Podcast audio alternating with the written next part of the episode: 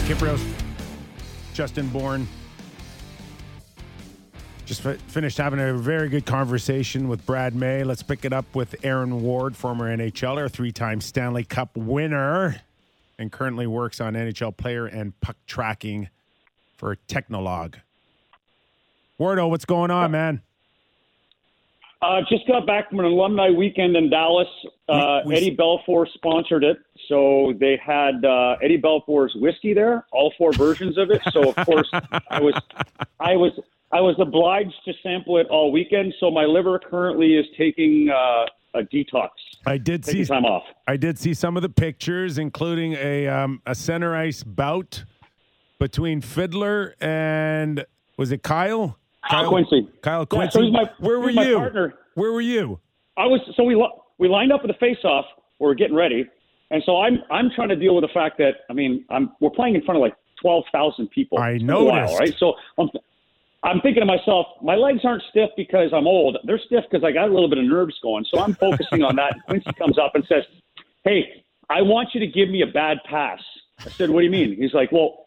He's like, just give me a bad pass because Fiddler and I have something going. I'm like, so you mean pass you normal? You want it in your feet or behind? You didn't have to ask. It was you. coming anyways. I know. I'm like, I was, yeah. If, if I get the puck, you know, I'm throwing a grenade at you. So he's like, well, so I, I said, I just, I'm a little leery if we if we plan this that you might actually get hurt and somehow it's gonna fall on me. So I, whatever happened, they went in and there was a collision in the corner, and I mean the glass rattled and stuff started flying. I'm like, oh, that's that looks legit. They're really selling it. So when they lined up, perfect execution of the dance at front, like the actual fighting, like lining each other up. They got in there, and then I didn't even know the music was like choreographed. They had music playing, like country music. So they they did their deal, and then we played the rest of the game. And I will tell you, it's a reminder. Wherever I think I am at my age, I cannot play this game at that level. Word- Holy cow! Wardo, my dad had a fantasy camp for years, and we would bring out a bunch of ex NHLers, and they would come out and skate. And a lot of the guys, same thing, hadn't skated in a long time. And you, you you would ask the guys who weren't players, like the fantasy camp payers, and they would say, "Oh, like." You know, Trache still got it, eh? And it's like, no, he doesn't. Like, you know, it, it just the hands are there, the brain is there. What do you find go, went for you? What what makes it so impossible now? Okay, so I'll say this: there's a little bit of home ice advantage kind of shenanigans because they stacked their team. Like they had Ales Hemsky, who's like what three years removed from playing, and he was going wide like it, like every, Thousand everybody was miles an hour. turnstile. Should- Oh yeah, they stacked the team not just in quality, but in numbers. But we had a pretty decent D core. We had Quincey, Jiri Fischer, myself, and Danino. So we focused on D. What I found was when you got more than 20 seconds into your shift and you had to go from net front to the corner, the return rate was at a, at a total public skate level. Like I was, I had no. was there music in the background? Oh, it, it was embarrassing. Well, the funny part is, so you mentioned old, older Islander states. Eric Nystrom was out there. Oh, he can and like go. body by. Oh, I know, body by Jake, right? So he's flying around. He's just. I'm like, okay, you're going to make the rest of us guys look. I mean, we we didn't look bad, but I would tell you that it was absolutely a stress on your abilities. Like I play general level pickup hockey with the same guys. No yahoos. I know the pace. No one's going to be stupid, and it's a lot of skill. And I use skill with an air quote. I got out there like Al Secord. Al Secord was playing for Dallas. Now, not a Dallas star, but he lives in there because he's a pilot for American Airlines. Not only did I get warned not to not to wake up Al because Al still has that little trigger of competitiveness and he might cross check me in the face, but this guy, he's like I think 63. I looked, I got done the game, I googled him. I'm like, dude, 63, up and down that wing hard. I was, I couldn't even get my gap on him. Love it. So I have to admit, I saw the clip on social media, and I'm I'm watching it, and the first thing I notice is the crowd. And the moment the dr- the gloves come off at center ice, and then you could hear the buzz out of the 12, 13,000 people in the stadium, and I'm watching it. And I'm thinking it's legit, and they break into this dance, Yeah. and I'm I'm going, oh my god, the game's just gone crazy now, and I had to go watch it again, and again. You thought maybe and they then, and then it dawned on me it was a, a- an alumni game, and I gave it the ooh, Okay. thank God, it's an alumni game. I thought The funniest part was I I knew it was happening, so I looked around it and like the buzz in the building, like you said, like I had guys stand up and smashing the glass like they were yes WWE. They thought it was really legit. It. People love blood. Well, Eddie Mio didn't know. Eddie Mio was in that. He's like, he says to me, he's like, "Good God, what are they doing?" Yes. And I'm like, "No, this is this is this is set up. This set up." He goes, "That does not look set up." And then all of a sudden they break and dance. He's like, "Oh Lord." It How had old's to. Eddie We're good. We're good. Oh, Eddie's got to be Oh, listen. 60. Eddie Seven, plays the 68? circuit. Oh yeah, Wow, it's a heck of a game. Quite It the is. spread in ages in that It game. is. So, Wardo, this kind of shifts into what we've been talking about the the theme today and maybe a little bit yesterday as we we came off a Toronto Maple Leaf game where they were they were they were run pretty good uh, on a couple occasions. Morgan Rielly ate one along the wall. Tavares ate one along the wall, and then last night I don't know what you caught out of Tampa Bay and Ottawa, but there it was physical in Tampa Bay with the likes of uh, Anthony Cirelli and Corey Perry at age 36 still getting it done physically, and we're just we're wondering now, uh, as far as the Leafs are concerned. Do they still have enough in the room with the roster that it is that they can just ramp it up a little bit? And then we came into a conversation of can you fake it now better than we did in our era? Because we knew if we faked it, they'd laugh at us and then they'd kick the crap out of us. But maybe, maybe today the Leafs can maybe rank, ranch it up a little bit without, you know, needing to go all 70s brawling. yeah. It's it's a tough one, right? Because the truth is, and and we talk about it, the February blahs. I know we just turned into March, but when you're a successful team and you and you you elevate your level of focus and investment in the season to get that spread, that safe place, it's naturally a human instinct to back off in some capacity. And here's the other thing you have to contend with in that locker room. In light of Toronto being Toronto, that every single night, because of the notoriety of, of not just the fan base and the players in, the city, everybody loves to beat Toronto. It's just a fact. Known fact around the National Hockey League that it can become mentally taxing to be a Toronto Maple Leaf. I'm not giving excuses. I'm simply stating that these guys have to play every night differently than, say, being Nashville right? Nashville gets guys coming to Nashville and, and they want to go to Tootsie's, and their focus on, on beating Nashville isn't at the same level as wanting to beat Toronto. So the the mental place of a locker room, that's the dynamic that really has to be worked on. I don't know if you have to Donnybrook it. I, I don't believe that's the case. I do agree. I mean, you're listing off fights. There's a fight in the outdoor game. Uh, uh, Maroon and uh, who, who went them? I'm like, I'm all of a sudden I'm in Dallas realizing I thought this was the league would not want in a, in a platform game. There's a fight happening, but I think that that with the the, length of the season, past two weird seasons of the pandemic, and everything's condensed, guys are at the place where they're they're mentally exhausted, and and as you play these games, you have to find from day to day a new way to motivate yourself and get mentally focused.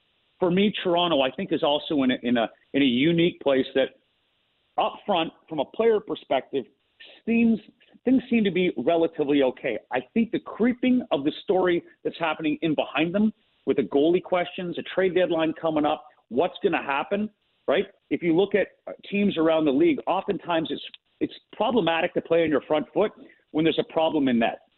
And so I think for Toronto, when you come into these games, there may be a little bit of apprehension, feeling like you have to dial back the level of not recklessness, but just playing the game with that feel and focusing more sometimes on playing more defensive because of the fact that since the start of 22, Campbell's been an absolute struggle. Yeah, he really has. There, there's no doubt about that, and, and I can see it affecting the guys.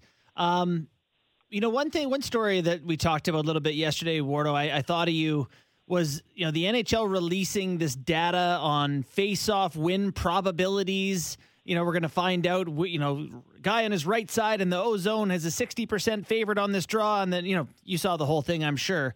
Um, no, listen, I sat yeah, in what's your it. thought on that? I, I, Okay, I literally perfect. So I sat. I yeah, it was crazy because I saw this. I'm like, hmm, I was there the night. So the first night we active tested it was Eichel's game. Yeah, right? So it's it's technically a probability as as you line these two guys up, they they work the numbers and they decide who's more likely to win this based on the you know the location of the face-off, uh, the stage of the all. There's so many parameters beyond what I'm even even capable of listing. And I got to tell you, as I was watching the demo happen, it was uncanny how accurate it was. yeah. Like I would say, as I sat because I was going back in there, we had we actually had Turner at our facility, a remote uh, facility in Durham, North Carolina, watching some of these games. And as we were watching this Vegas game, I'd say eight out of the nine faceoffs that I watched and I paid attention to the probability, it was accurate, dead, dead on. So how the use or why the use, I'm not always able to to relate to you, everybody, right? So I know I'm assuming that somebody wants to use it for a wagering end, but from a team and tactical standpoint, I wouldn't mind knowing that. I wouldn't mind knowing when a key faceoff has to be taken at the end of the game, and over the course of the game, you know, I can quickly consult something and realize this guy is not only on, but his his matchup against this likely individual gives me a favorable outcome. I'm probably going to play it, right? I had to ask this question. We had a roundtable in Dallas, and I was kind of put on the spot because I had all these old school hockey guys from Dallas and Detroit sitting around with all these sponsors, and they said, "Explain to me why analytics matters." And I said, "It doesn't have to matter to you if it does if you don't want it to, right? It's it doesn't have to all be black. It doesn't have to be all white. There can be a gray area. These are areas when people kind of poo poo why we're doing it, like, oh, we're just taking the game so much further into the depths and the darkness of, of numbers. Well, honestly, if you're the genius who somehow has a way to consult that and it's a key faceoff and you're on the verge of, you know, keeping the score where it's at in your defensive zone faceoff and you make the playoffs, how much is that number worth to you? So right. there's there's so there's so much that goes on. I think it's it's unique. There's where they're taking these numbers, but the probability. If you don't like it, don't put too much value into it. If you do, pay attention to it and have fun, like making a drinking game. Every time it's wrong, take one. How far can we take the probability throughout a hockey game outside of face-offs? Two on ones, three on twos. Uh, that that I don't know. like I, I said, mean, like uh, the it was news to me. Like I I saw that. Like I I always thought when I was trying to, from our perspective, from the um, the player and puck tracking standpoint, when I was asked about things you'd want to put on TV, like I'd ideally, as, as Crosby lines up for a face-off, say against Danault, I would want to know like like the, the percentage in game. So if these guys come third period have already lined up seven times against each other, I want to know the record. What's that for me is a probability. Like, hey, Danault's had Crosby's, uh, you know, you know, five of seven. Here's his percentage.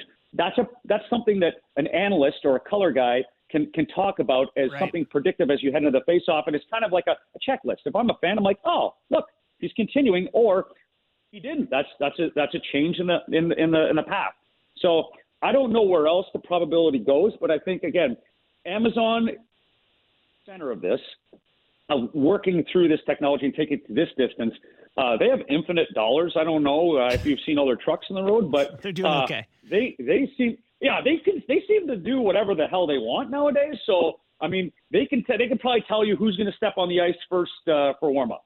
Yeah. So Wardo, you kind of have been involved in a lot of this revolution behind the scenes and seeing things develop. Is there anything else that you can tell us that they work on behind the scenes we haven't seen yet? Anything that's coming? And maybe the answer is no. Just curious.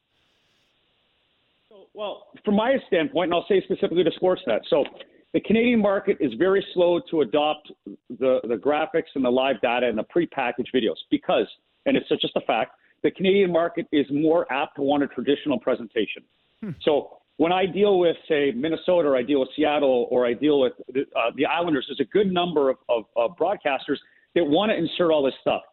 The Canadian viewer maybe doesn't want to see it, and maybe the viewpoint is, hey, listen, we don't want to take risks, or there's also a, a frame of mind that people might be insulted by basic information. So the idea that we have now, from my perspective, is, is how to enhance and make things more attractive. So whether it's a graphic, there's an idea here because we have a sensor in the puck, because the posts are fixed on that ice and, and, and the cameras are configured so we know where everything is on the ice, I can now draw a graphic that goes from the puck and it makes a triangle from post. So it goes po- post to puck, puck back to post. Mm-hmm. I can shade that area. I can give you a graphic and tells you if sight line was obstructed for a goalie. I can take it even further, which is not giving any, you know, uh, top secret anything. But I'm working on something where I can put a, a midpoint right at the center of that post draw it to the back because there's a sensor on that goalie, and I can tell you if he's even square to square to the shot. Ooh, I can tell you how that long. That one gets, would be I great. I can tell you how long. Not for Mrazek. Right. So. no, no, not for a lot of goalies, right? They're gonna, I'm like, if you think biometrics might piss guys off, imagine if telling me you're going to tell a goalie he was completely out of position off and the we, post. We, they're going to throw that sensor out.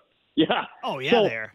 and you can you can measure how long it takes them to get back there. Yeah. That's the places I'm taking. So, and the other thing, I'll give you another example of where where this can work I'm enamored by a guy like like Chris Kreider because two years ago he was getting kicked out of New York. They're talking about they're going to give him away. They, you know, what does this guy do? Complete failure. Now, now he owns the front of the net. Three, oh my God! And, but that's the cool part, right? So you can you and I was just out in Dallas, and Dallas is trying to determine what are they going to do with Pavelski? Trade, sign? What are they going to do? Where's the value? Well, when you put something in, and I don't want to give this one away, but there's a way to put something on the ice that can tell you the location. You know, everybody talks about home plate. There's something different you can put out there. Like Chris Kreider dominates the two foot area in front of a goalie. How it is that any team doesn't place that guy on a power play standing right by Chris Kreider and just sacrifice and go with three killers and one guy just shadows him, I have no idea. But you can differentiate between a guy who tips a puck three feet, which I think is way harder to tip a puck past a goalie from three feet out, than a guy like Pavelski who's adept at doing it at about a 10 foot range. Because we have location and because we have I'm going to get technical, X, Y, and Z. Z, you can tell how high the puck is, and, and X, Y, where on the ice it is. You can differentiate and, and, and actually kind of compare guys and their abilities and show how great they are at things, right? For me, the analytics on TV, I want to highlight how great a guy is. Like there's a skill set involved with what that guy just did that most can't do. And Chris Kreider functioning two feet from the net, which is in a phone booth area, almost almost in the Tomas Holmstrom way. This guy's as good if not better in certain areas in that front than Holmstrom was.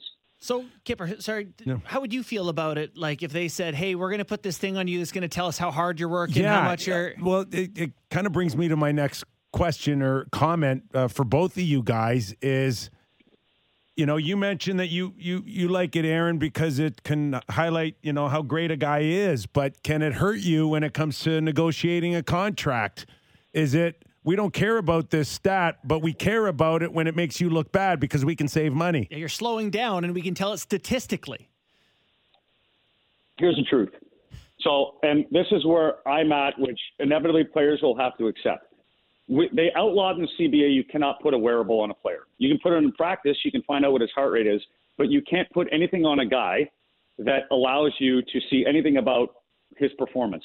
Now, I mean, whether it's computer vision, which is our our um, company's competitor, or ours that ha- wears uh, a, a sensor, the fact that we have time, speed, and distance, I can essentially give you a guy's workload. I can tell you how hard he worked on the ice just with a mathematical equation. Now, here's the here's the caveat: it's not my mathematical equation. I don't know how to do it. Eventually, though, a data scientist can, and he can assess a value, and that's one of the things I, w- I would love to talk about. Right? An example: Brent Burns. When we tested this two years ago, San Jose was playing in Vegas. We're sitting in Vegas. Uh, San Jose takes a penalty with four minutes and 15 seconds left. Brent Burns steps on the ice. He kills the penalty for the entire two minutes. The play continues to go till it goes down. I realize there must be a problem with his sensor because he was out there for four minutes, 15 seconds. Guess what? Brent Burns did the four minutes, 15 seconds. Is the real deal. He killed the entire penalty. No, no break and he traveled four kilometers. So he oh did not God. screw the pooch on that. yeah, he didn't screw the pooch on that shift. He was up and down the ice. He See, did the whole thing. That for me is a value. I, like so, not only is Brent Burns interesting, Connor McDavid has yet to register a top speed because the ice is not long enough for him to stop accelerating. Ooh. It's crazy. There's See that stuff I find yeah, fascinating. That's, that's, really cool. Yeah, that's really cool. Like I don't need to hear uh, or see that a, another guy has slapped the puck an average that everybody else is having. Yeah. But when you tell me something that much different, the four kilometers yeah. on four minutes, there's good storytelling there. Is fascinating to right, me. So that's my job. That's my job as the non-engineer. When I look specifically at a Sportsnet, is I've got to take the season and figure out what would what would um, capture the attention of the Canadian audience. What type of story? So you don't want to dive too deep into a guy that's going to be sitting in his armchair and not want to be bored because he's trying to sip his beer and watch the game overall. If you give them tidbits of interesting information that that capture them, that's all we're looking for. And so that's my role. And I think sometimes the engineers think I'm an idiot, but I, you know, again, I try to dumb down. I try and dumb down the game sometimes for them. So what you're saying is we got to get rid of some some dinosaurs here at Sportsnet. no, no, no. That's what I'm saying. I'm saying I've got to. We we have to create things that that interest them, that that that over the top, eh, inspire them to to want to use it. You want to hire a dinosaur to get rid of I'm the dinosaurs? Dinosaur. I was waiting for the Hey, camera hey, drop. I, I know, hey, I, I know, a- I know a free agent for the last four years. and looked under the phone. Be happy to come work for Sportsnet. Takes one to know one. Wardo, fascinating stuff, man. We really appreciate your time on the show. People love it. Uh, No we're, problem. Anytime. We're on YouTube. Uh, the chat's going great. Uh, uh, where did I see Rick King says, uh, a great guest, smart hockey guy, Yes. Appreciate it, Wardo. Aaron Ward. All right. Thanks, guys. Thanks, pal. See, yeah, that uh, that would be of great interest that that someone could cover four kilometers. Four kilometers. kilometer shift. That's that's awesome. I I've love never that. covered In- four kilometers in my four whole minutes. hockey career. I also love Connor McDavid. The ice isn't long enough for him to stop accelerating. We don't know his top speed. We need to get him on the Rideau Canal. yeah, speed skating rink.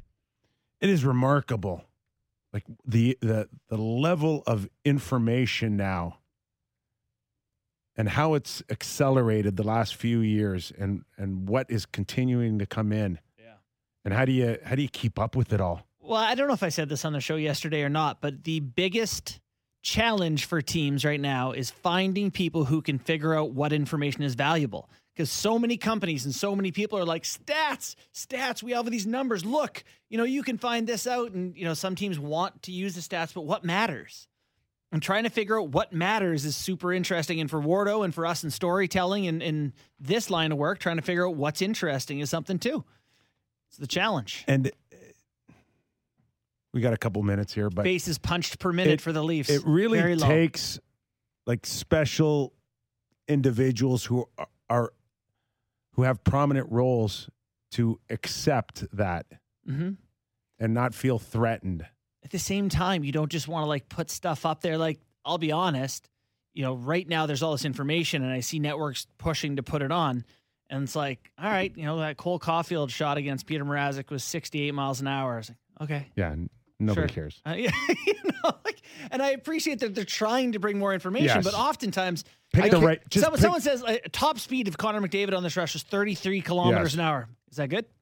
I have literally no idea. Is that Well, you know context. Yeah, well, yeah. What's the you know? It's not like it's a car where it's like, wow, he's going 100 miles an hour. That's fast. You have Yeah. no context for how fast. And we are is. dealing with still a lot of people that just are just let me just watch the game. Yeah? There's right? a lot of that. Just quit jamming it down But- my throat. when I joined the Marlies, they used to get a printout from the R and D department of all the stats. You know, the, the here's the team's eg, uh, exit success rate on breakouts, and that was my first thing. Was like, all right, is that good? Seventy four percent good. What's this? Twenty eight. What's good? So like they they started putting in league average or what you know, and highlighting shading things green and red because there's so many numbers. Just I don't know. Need to know if it's good or not.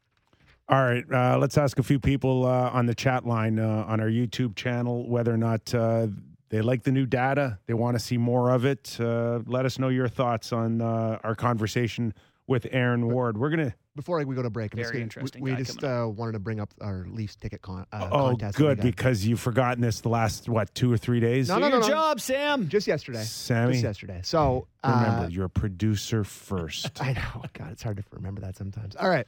So uh, our Leafs ticket co- uh, giveaway contest is back, and we're giving you a chance for, to win Leafs tickets every game for the rest of the season with our Hockey Code Words contest. All you have to do is download the episodes of Real Kyper and Bourne and listen for the code word that will, will be provided during each episode. Then text the code word to 59590, and you'll be entered for a chance to win a pair of Leafs tickets. Each different code word uh, uh, counts as an entry. First up is Saturday's game against the Vancouver Canucks. Make sure you download Wednesday's and Thursday's episode of the Fan Morning Show as well. The winner will be selected on Friday. So there you go. Code Okay, words. we're going to take a quick break here. After the break, Adam Oates, former NHLer and now skills coach with Oates Sports Group. How about his NHL numbers, Sammy? He had a few assists, didn't he? Three or four. Off the charts. Almost I- 1,100 assists. I think of Wow. him as, a, as, as an all time great, but I just looking at his numbers today, typing the lineup, I was floored by the, uh, you know, almost Yeah. 1,080 assists. It's crazy. Also, later in the show, maybe a conversation on Max Domi, start some chatter with the Leafs. What do you think? We'll ask. Wait, uh, what? We'll ask JB after the break. David Poile maybe wanting to resign Filip Forsberg. Plenty of more on the Real Kyper and Bourne Show. The code word for today's episode to text 590 590 to qualify for your shot to win Leafs Canucks tickets on March 5th is Miller.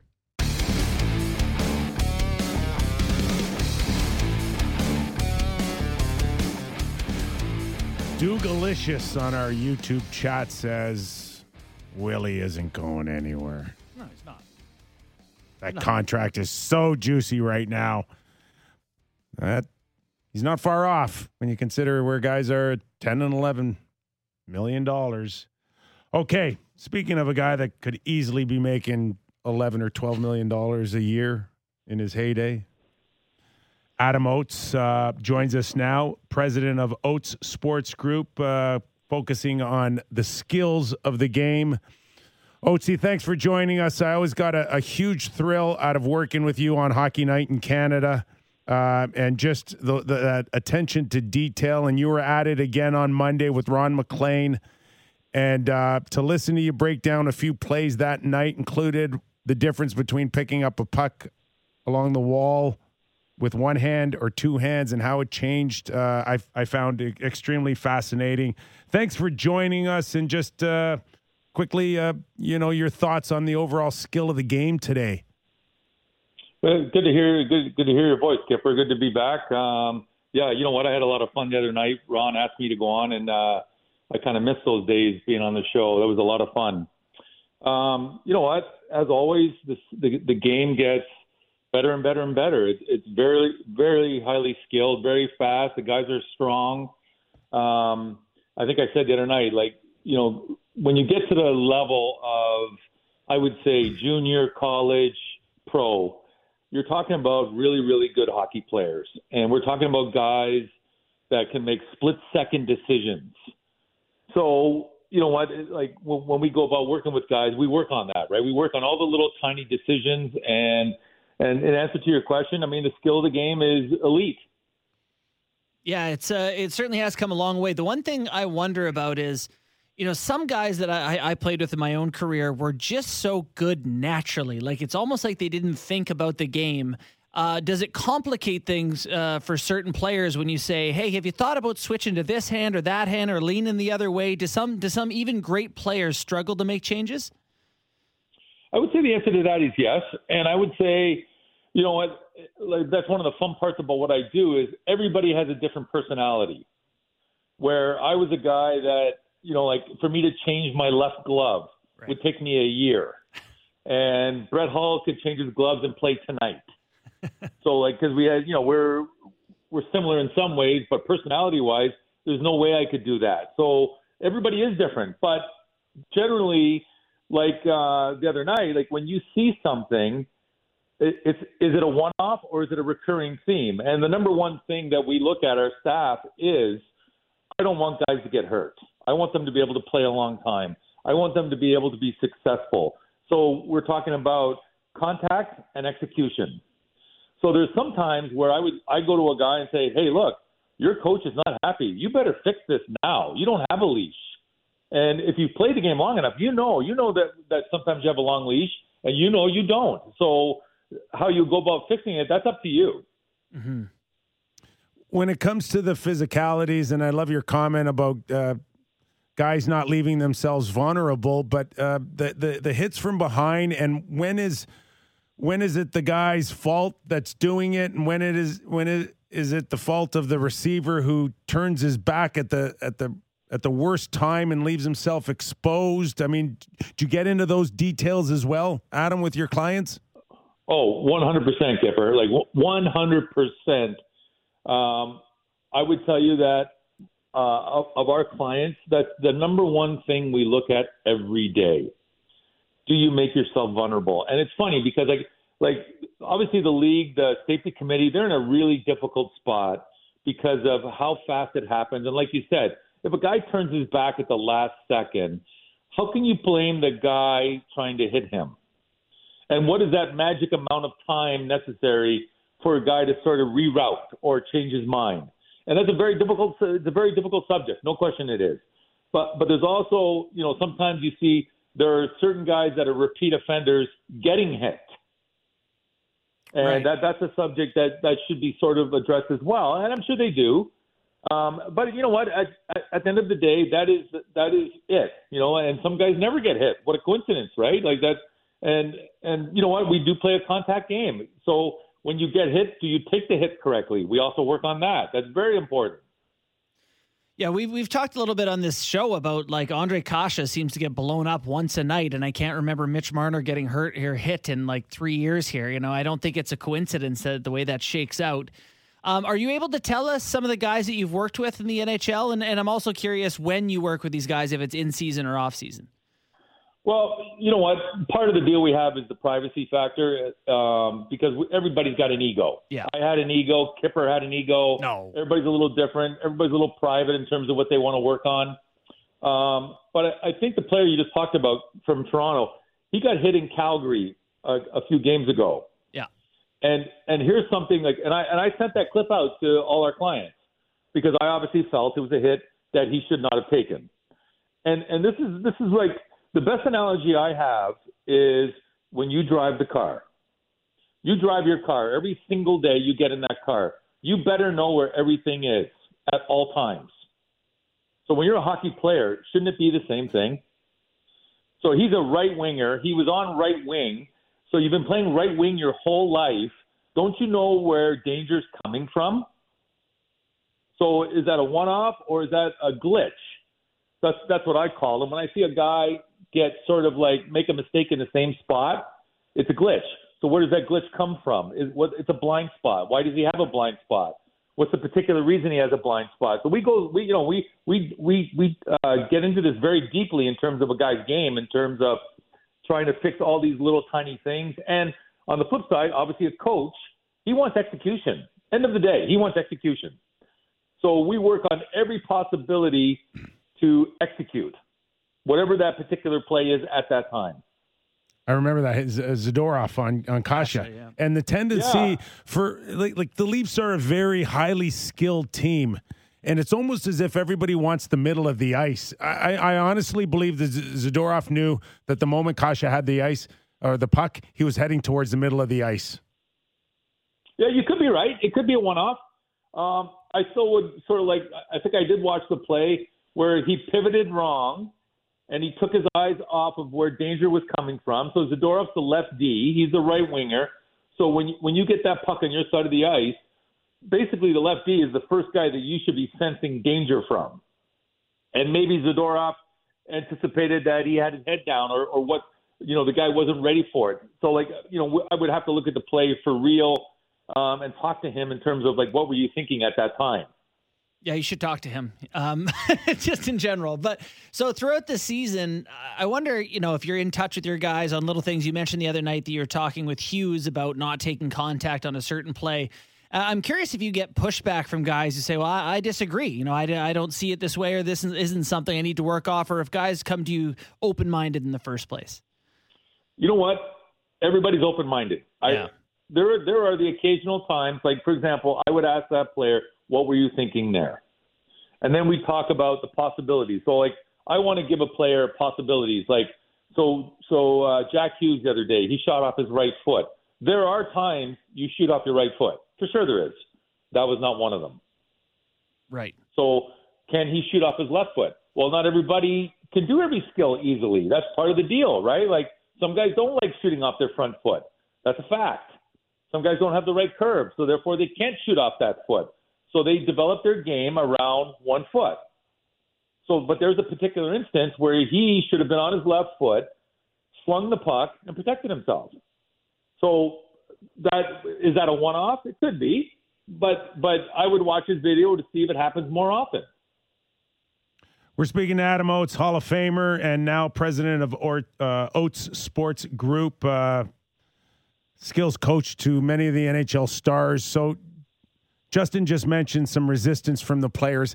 How about coaching staffs in terms of like guys like you weren't around for me in my era, and now all of a sudden these guys come in. They've you're trying to maybe help them adjust their game a little bit. Is it touchy sometimes, Adam, for a guy like you to come in and and maybe change something that maybe a coaching staff might not agree with? How difficult is it at times for you to to manage that? I would say it's year six of the business, and the first year, no one really ever said anything to me, but I, but I obviously knew people would be leery, and I had just come from the coaching carousel, so I'm sure uh, guys were wondering what's he doing. I don't think that's the same case anymore, Kyper. Uh, we have no pushback. We haven't. I've never been called, and I always tell the players if a coach asks you, hey, show him, show him what you work on. Mm-hmm. And it's mm-hmm. funny because like at the end of the day we we don't talk systems. We don't. I don't. I work on shooting. I work on passing. I work yeah. on battling a net front D. I work on faceoff. The puck comes around the boards. How do you play it? That's what we work on. You know, you're a, you're a left shot D. Well, you go back. Like I say this all the time. The hardest job in hockey is a defenseman going back for a puck with guys chasing them. Well, you have to do it every shift of your career. Every single shift of your career, you got to go back in your corner. So why don't we go get good there? Yeah, no you kidding. Good there. so I was just thinking that, like, you know, a lot of times the best players in the world aren't often able to explain what they do. You know, like I don't know, you know, Wayne Gretzky was an NHL head coach and it wasn't super successful. I don't know, maybe he was a great coach, but there are plenty of examples of guys who are so good and can't really bring that to other people. They just do it. Were you someone who actually thought through the process? Like you had almost 1,100 assists. Was that something that just came easy to you? Is it a challenge to teach what you saw because you were so exceptional at it? You know what? I, I'm a very analytical guy, always was. And like, kind of like, I really enjoy the puzzle, and I enjoy the puzzle of trying to get the guys to figure it out. Mm-hmm. And yeah, that, no question, that's the hard part. It really is. Um, but and that's that's you know because like we're talking about very talented men that were trying to add one percent. Like Kip, Kyper said, like we didn't have anybody around in our era. Like like I'm just trying to give a guy one percent, two percent. Like he's he's you know he's a, he's a great hockey player. We're just trying to add little elements of his game. And you know what? There are I I have spent a lot of time trying to figure out how to teach the subjects for sure. I really wish I would have had a guy like you around. I got to be honest, uh, just to bounce off things. And while the coaching staff is there for you, uh, there's still this kind of buffer zone that, yeah. you know, when it becomes a little bit too personal. And it would have been great to have a guy like you around. Just one more, Adam, before we let you go. And that is just to you watching Matthews and Marner, and I don't know if they're clients or not, uh, but if they're not, just uh, one or two things that stand out in your mind on what you see when you watch them. Well, you know what? Um, like, like, how do I say it? Well, first of all, they got a good team. They have each other. It really helps when you have each other. I think their skill sets complement each other. Obviously, when you think of Austin, you think shooter first. And I think when you think of Mitch, you think more playmaker first, right? So, so on that subject, I would say, okay, Austin, work on your passing. Mitch, work on your shooting, because that, that's what we think of, right? And then, and then, you know, then the other aspect of what we do is it's an 80 game schedule. It's tiring. What if, what if game 35 I because we're we talk a lot. I keep you sharp. I prevent you from getting a hit. Like for example, I, I'm not trying to be funny, but when Austin Matthews hit the crossbar, how? I just it relaxed for two seconds, right? Just yes. uh, yes, yeah. He didn't get pushed, right? Yeah, he, he didn't just, get pushed. He, he lost his bearings. He lost where the net was. Something that he's he's known where it's been since he's seven years old. exactly. That's and that's what we say. Like when guys go offside, like what you don't know where the blue line is? It's been there your whole life, man. How did you go offside? yeah. Like I, I never went offside in my life. But you're right, Kyper. For one brief instant, he lost his bearings. You know, it's it's it's like so. So obviously he's a fantastic hockey player, fantastic. But but he lost his bearings during a during a shift of a game. So like technically that's what we do. We try and make it so guys don't lose their bearings. We try and make it so there's no little tiny glitches because even the best can get better, right? You know, if you're if you're a 13th forward, you better be working hard. But even the superstars, well, they're trying to get better too. Why? Well, because they want more, and that's you know, that's the beauty of the job, right? Like everybody wants a little more, and and and and that's what it's about because you want to play. You know, most guys want to keep playing. Fascinating stuff. Hey, do you do anything? Do you do any coaching for broadcasters at all? Because the three of us We could could use, use one or two percent, wouldn't hurt. we, we could use about the fifty percent. Oatsy, thanks a lot for doing this. Some fascinating stuff. Uh, we'd love to have you on again soon. Okay, Okay, bud. Thank you, guys. Thanks, Justin. Thanks, Adam. Adam Oates. You know, uh, our producer Brian Spear on Hockey Night in Canada would bring him on like once a month, maybe if we were lucky. And honestly, I would do stuff with him in the pregame, and I just I'd almost forget to talk because I'm I'm just, like absorbing. Like, oh, I'm on the show as well. Face offs, Yeah. right? Technique, and I, I I may have taken five draws my whole life, Right. and I was like the fourth choice when everybody got Send waved out. D man in first. But he would be this analytical guy, and it's all methodical. It's Mm-hmm. all uh, method to the madness. How- see, it's and the tough mind, to react when his you're thinking. mind just constantly turns. Yeah. Like no other guy I've ever met, to be quite honest with you, from from a hockey perspective. Like you know, you got your hockey nerds, and Shifley's one of them because he'll talk all day long. Yeah. You know, he'll race home to watch uh, you know NHL Network and Sportsnet for the, the highlights and all of that, but. When it comes to that, tho- those extra little details, I don't think I've ever met anyone like Adam Oates. You know, it reminds me of a golf swing where if you go to someone who's awesome, like PGA Tour players have coaches, they have swing coaches, like the best guys in the world. And those guys will say, well, okay, we'll do this differently. If you've ever changed your swing or your grip, it feels terrible. So my my like my thinking with Oates is like, how do you get it to feel comfortable? And for those golfers, they take ten kabillion swings on the range until it just feels like normal again.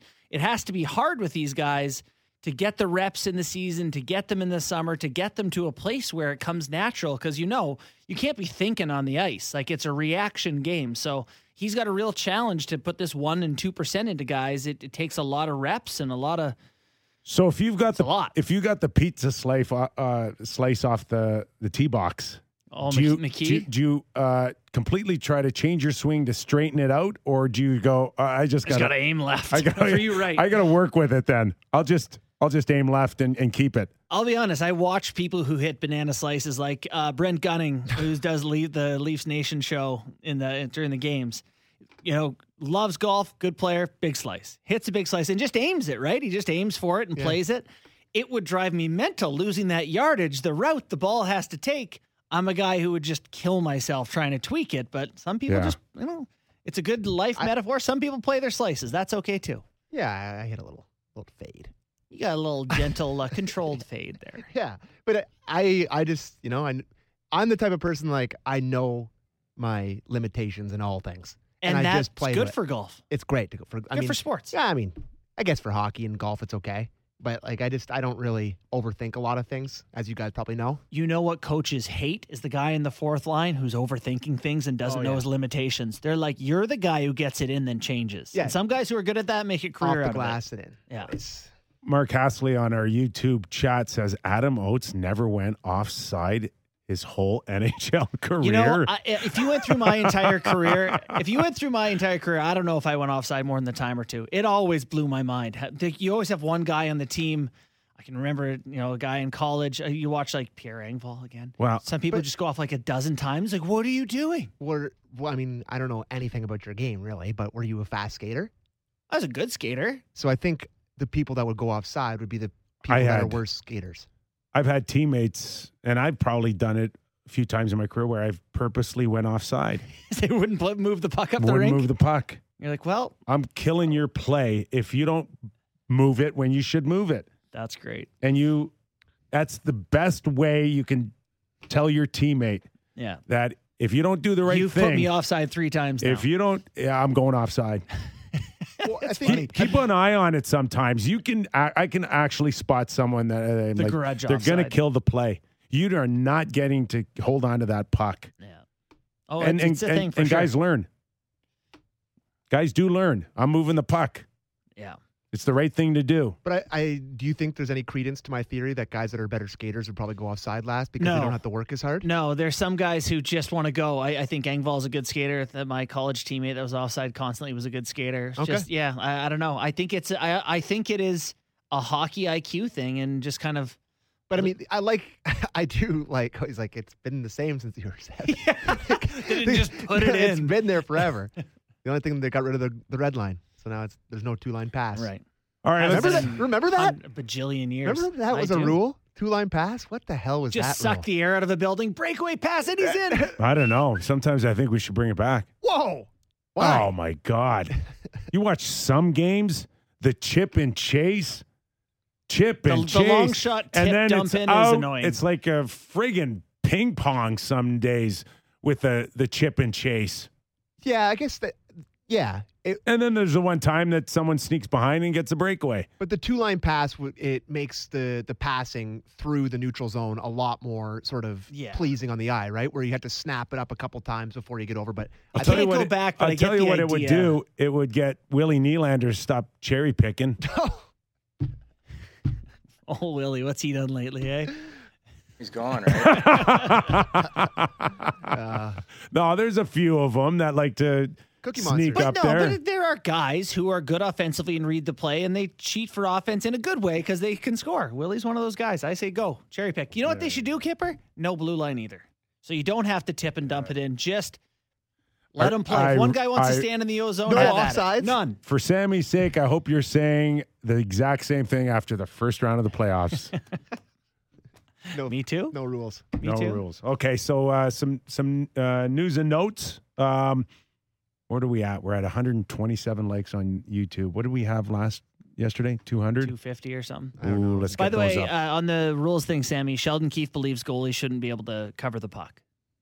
Really? Yeah. Anyway, What? yeah, he just thinks if you if it's at your feet, whatever, you got to play it. If we're doing goalie stuff again here, and we're talking Uh, about rules, we're can- not going to change the game No, now, just- are we? In 20 minutes? No, I'm going to tell you right now. Why don't Martin Brodeur has been retired for however many years? Get rid of the trapezoid thing.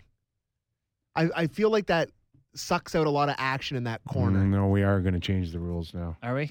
Yeah. All right, let's just go back to our news and notes. Then. Well, yeah, what, you I don't like- don't. No, I, I, I totally uh, agree. I mean, when- there's, there's, there's a lot. Uh, There's a long list. I don't know if we have time. No, but we could, but like- I'd, I'd lose that trapezoid for sure. because you think about when I was a kid. I'm with you on that. So much crazy stuff always happened in that corner when the Yeah. goalie could, where they have it blocked off now, where that goalie could go over there. Crazy stuff always happened there. You know, you think of, I mean, that's where Cujo took down Mick Magoo in that area. I didn't really have any, it didn't really matter about that. But, anyways, we can stop changing the game now. Okay, uh, where do you want to go? You want to go Nashville? You want to go Max no, Domi? you said yeah. You're like went to break, and you're like yeah, Yeah. Leafs and Max Domi. And next on Real Kyper and Bourne, like what what's going on? no, I think there's a lot of people out there in, in, in social media that's Been gotten hot on Leafs excited. Twitter. Leafs Twitter's been hot about Max Domi They the are. past few days. Yeah.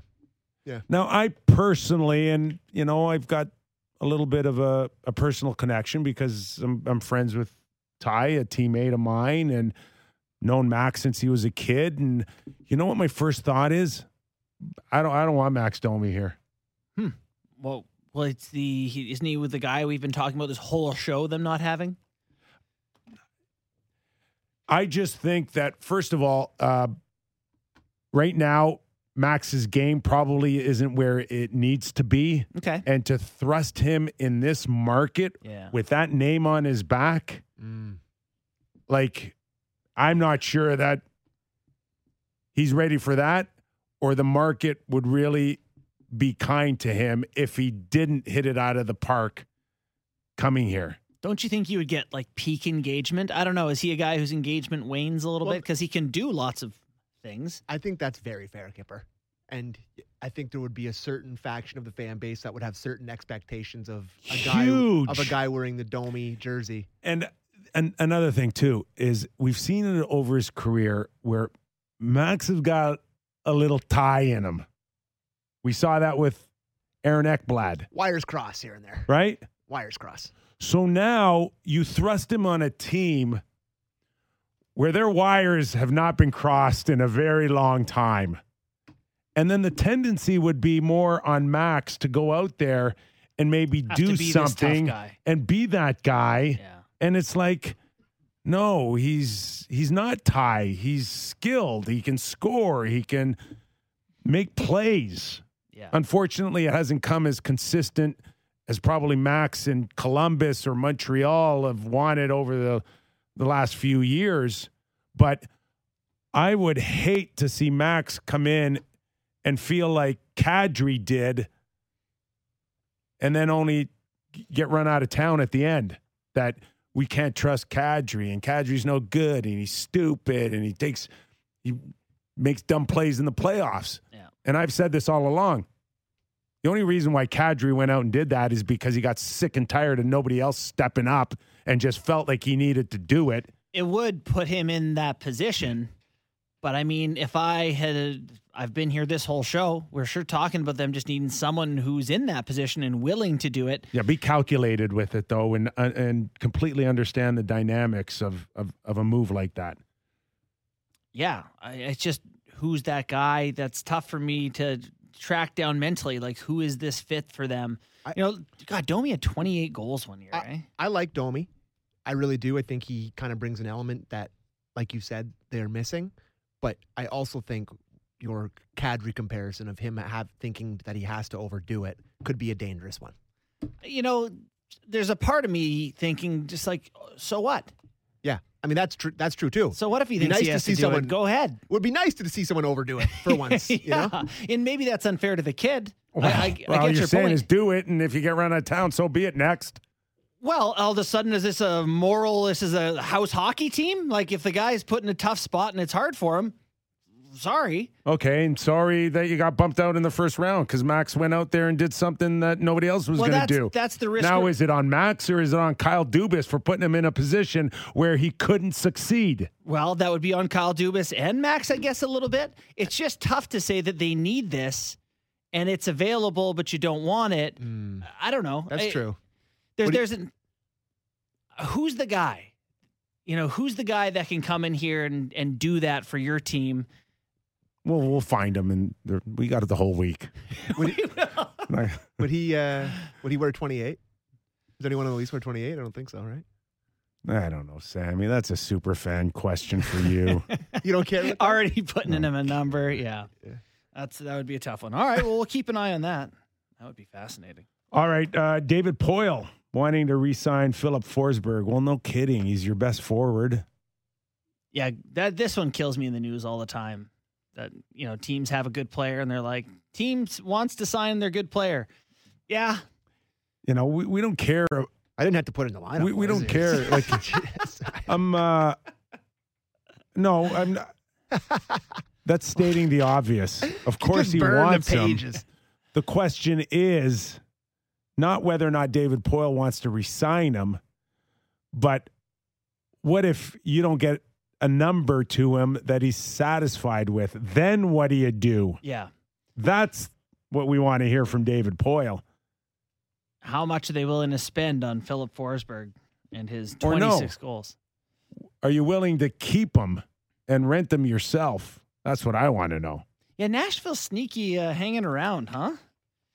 A team's uh, fourth in the Central Division, 604 winning percentage. You made the point that maybe Nashville's a team that wants to keep these guys. Oh my goodness! Get I- some I- playoff games. I, That's my dream all-in move for the Leafs. Is Forsberg. Forsberg. Yeah. I don't think they had the. the What about ability to do Miko it. Koskinen? Mm. Do you want him? would you trade hottest goalie in the Willie for Forsberg? Yeah, yeah, yeah, yeah. Yeah, I would. I would. Yeah. Oh my god! He's big. He's fast. He, you know, he's With their contracts, with Forsberg Yeah, expiring and Willie under. no the the contract thing in a vacuum, one for one on the team. Yes, with the contract What- stuff. what does Willie have left? Two after this year. I guess. Sounds right. So crazy you know to think everybody. Yeah, think about that for a second, because everybody's so focused on Austin being done after two more seasons. I think Willie's right there. Yeah, Bill's got two more after the season. And what do you think Willie's going to be asking when he's averaging thirty goals a year? More than six. Six well, point nine six two. You know, his comparable will be Filip Forsberg. Yeah, So Forsberg coming in at nine next year, probably around there. got to be. Yeah. Oh boy. Um. So Mikko Koskinen uh, won eight of nine games for the Oilers. Do you care? Does Ken Holland care? Yeah, it's a good question. Like, do the Oilers are they going to get convinced at this run that he can be this guy? I was on uh, the television last night and gave my opinion on the Oilers that how are they not going to push all their chips in here? Like McDavid, Draisaitl, one two in the league again. No different than Pacific's no good. Leafs. Leafs got to push. Right. They need to push. And didn't Holland like fairly recently say that they you know, didn't want to move their picks and they're going to kind of Yeah. halfway Well, it? at the Evander Kane stuff during Yeah. that press conference. He was asked about it, and he was gonna he was kind of half pregnant on it. But I don't know, man. There, it's nice for Oilers fans if you're looking at the standings. You're inside the playoff picture again. You know that's a little Yeah. weight off your shoulders. It's always nice as a fan just to look at a thing and see. You who- have to. You, You have go to go on. get a goalie. I'm sorry. You cannot trust uh, three weeks of Mikko Koskinen. of Mikko. Yeah, there's way No, too big you a don't. sample So I size. You watched don't. him get a shutout last night. He can't catch anything. Like he can't. He is very Mrazek-esque. Everything he spits right back out. Sometimes Yes. it's the corners, but everything. Get, no. Go get a goalie. Go Okay. get a goalie. Okay. Leaf best bets tonight Yes, because we're just So- not going with the win, and we know that's coming. Right. So this is the thing with you know we're going to do a little chunk at the end of the shows, but I want to find a way for people to bet on the Leafs because but without betting directly on the money line because if you just bet them to win, you make no money. The books know that you want to bet the Leafs. They're like, oh, well, we're not going and to pay. And they're you. good. It's a it, they're Yeah. a very popular team who's Right. very good. So, how do you bet the Leafs and find a way to win? I'm going to throw some stuff out there. See what Kyper first Yeah. uh, thinks of this. Um, Austin Matthews to score first is plus four ten. As in, you bet ten dollars, they'll give you fifty one back. You profit forty one. Love that bet. You do, Yeah, uh, all day long. yeah, Ten bucks to win what? Fifty? yeah. Yes, that's that. That one. That one I would take. And uh, need I need I remind you, Craig Anderson uh, has allowed 12 career goals to Austin Matthews. Twelve goals to Matthews. Yep. Craig Anderson's still around, huh? Yeah, he's playing tonight. Right? Four goals in Matthews' debut. Buffalo will be taking a penalty probably two and a half minutes in, a hooking, uh, Chasing the chasing, guys. Yeah. and you, how do you not loaded love that? Flank. Yeah, that's a that's a good that's a good comfortable bet You for like me. the juice, huh? and he, and All you could you could you could Got cash that more. one 20 seconds into the game like they did against Pittsburgh, where Matthews came flying down off the wing That's and right. shot at low blocker. Another way to make some money betting on the Leafs tonight. Um, over one and a half points for Mitch Marner pays you plus 109, which, you know, anything on the way Matthews and Marner are playing right now, I like. And Is it an automatic now? it uh, two points. Two points. points for, against yeah, Buffalo. He's just humming along. Two freebies. Sammy actually likes him plus two and a half, don't you? Yeah, you? plus two and a half is plus 300. Uh, sorry, over two and a half is plus 300. So bet 10 to make 30 or bet 100 to make 300 on Marner having three points, which he seems like he does every night. Sabres suck. That top Oh. line's going to be buzzing tonight. I'm telling you. Full barn, first time Yeah. Against a crap team. I They will say, love, they love playing against People crap don't hear our pre-show and they don't get to hear how we uh, talk about the upcoming games. I've never heard you and Nick unanimously just be like they are going to pump Buffalo Well, tonight. Well, mean- it's not good. It's okay. Usually. I love same Then show drops. Sammy will be so happy Yeah. Yeah, I'll be really happy. till someone runs Morgan Rielly again. Yeah, I don't really. I couldn't tell you five guys on Buffalo's Ross. I do a hockey show every day, and I don't know anybody. Tage Sammy, Thompson gets points. Yeah, I like Tuch. What is um I know we're a hockey show, but what is going on with your Jays and the, the Oh, labor buddy. dispute there? Why? You're down today. I, I Well, noticed it's the not energy's down. Yeah, I'm- They canceled what the first two series. yeah. I mean, three less games against the Rays, which is great news. I mean, that's that's the one good thing to come out of the lockout. Three less uh, games against the Rays, but yeah, it's it's really depressing. I love the Jays. I love baseball. I play my whole life in the summer around Jays. Like I'd be like, oh well, as long as I'm home by seven oh seven, no problem. As someone that's lived through a strike and a lockout, I get listening and and hearing writers talking about the fans Mm-hmm. And I think both sides, of course, they feel for the fans, but I can't recall in any of my labor disputes as a, as an NHLer, did the conversation ever come up? What about the fans? I don't. The part of me, I, I get the emotional aspect of writing an article. What about the fans? But no one it's cares. just not. Nobody brings you up in the negotiations. I assure you, it's just, it's it's a, it's just a business. I know. And unemotional.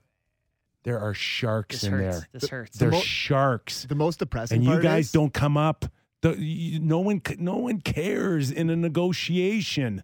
Yeah, and guess what? Because they know We're people like be me. right back. Guess who's coming crawling back first game? Can't wait. Like I, I want to be like, I'll never watch another baseball game in my life, and it's just like I'm a blatant lie. I'll watch every game as This soon as it starts. And it's a massive game of chicken.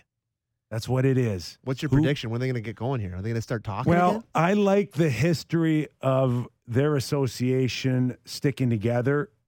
They've always had strong leadership, and for whatever reason, they've been able to stick together uh, better than the NHL players did in 2004. And they the players got crushed. They broke the union. Bob Goodenow got let go. That one was an absolute pummeling. Mm-hmm.